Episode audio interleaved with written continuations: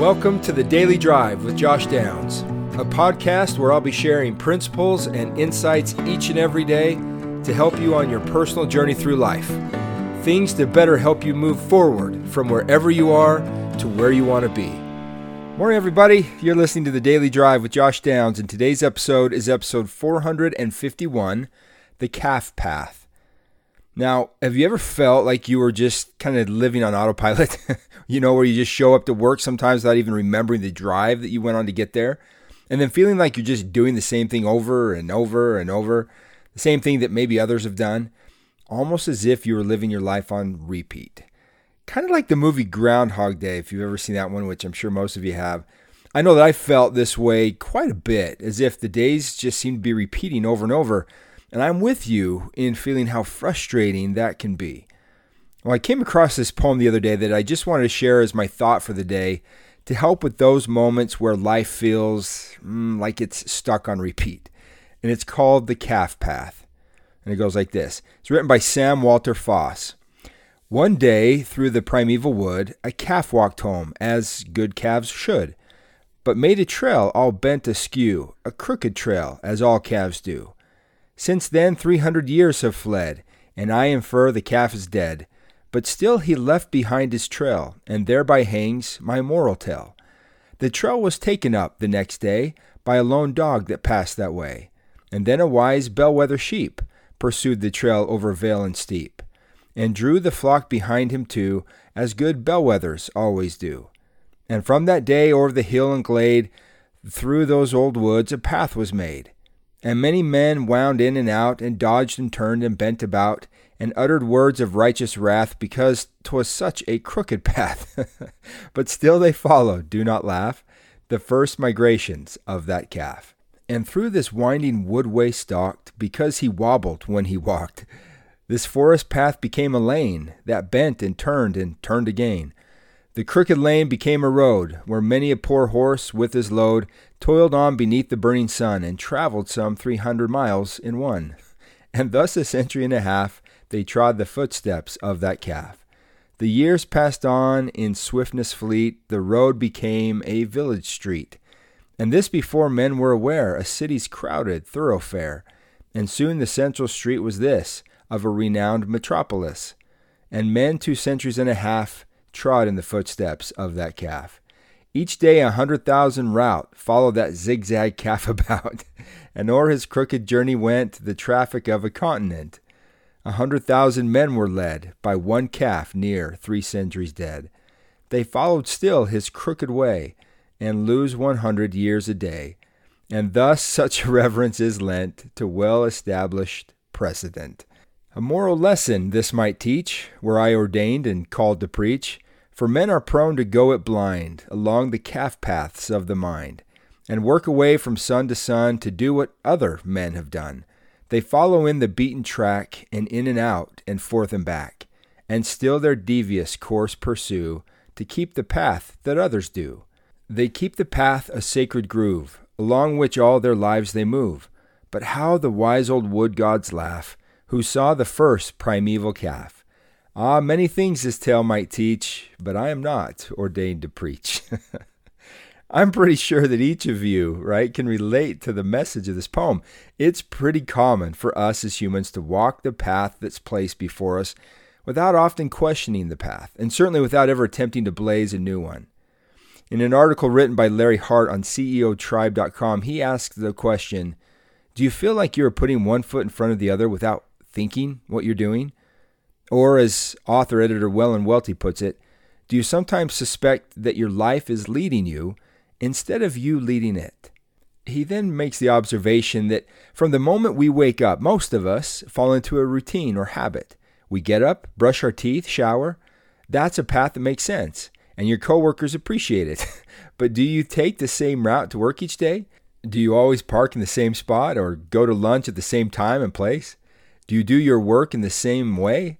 Do you associate with the same people? Do you do the same old activities on the weekends? Those aren't necessarily the telling questions, but this one sure is. Do you do these things because you want to or because you always have? Now, that's a great question for each of us to consider.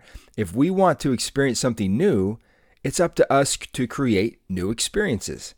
How often do we get caught up in doing things just because that's the way it's always been done?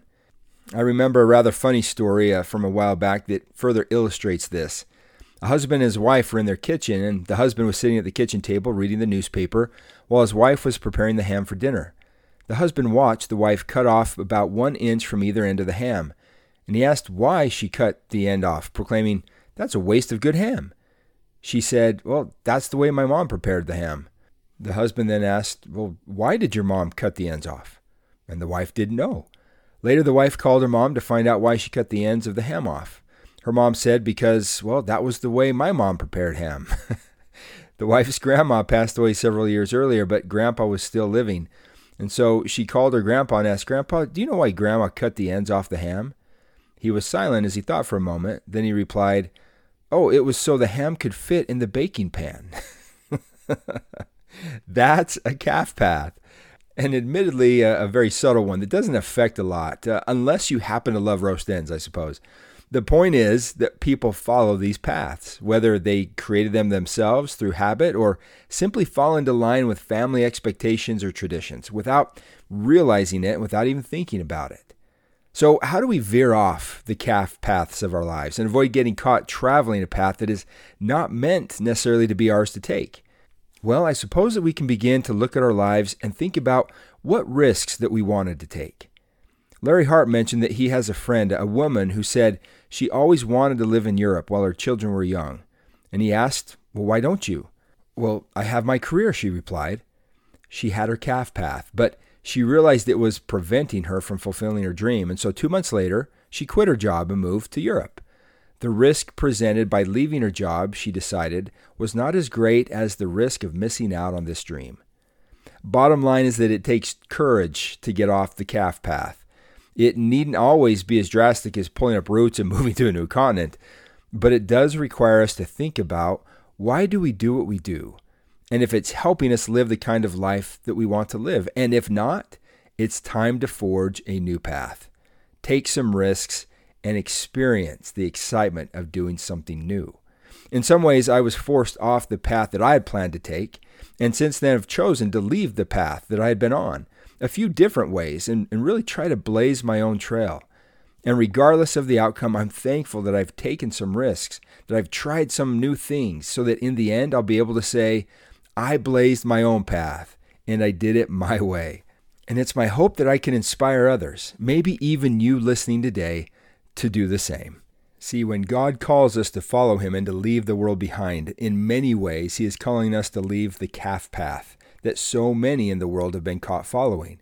And instead, by following His way, we also find our own way and purpose. The reason we were put on this earth, and that reason and purpose will always be found in making our own path, not in following the paths of others, going against the crowd, not always with it. His way is also the way we find our own way uniquely designed for us to walk with our own unique gifts and talents, because when we follow His way, He also helps us to find our way. Well, thanks for listening today, everyone. Today, ask yourself what have been your calf paths that you have been walking without maybe even realizing it? What risks have you been wanting to take, and how can you begin to take them? In the comments below the Calf Path poem, someone wrote a few additional verses to it that read Stop, review, listen to your soul, to thine own self be true.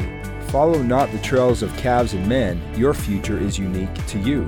Stand firm against the call to conform, just because that is the norm. You are here to be all you can, be not held back by any man.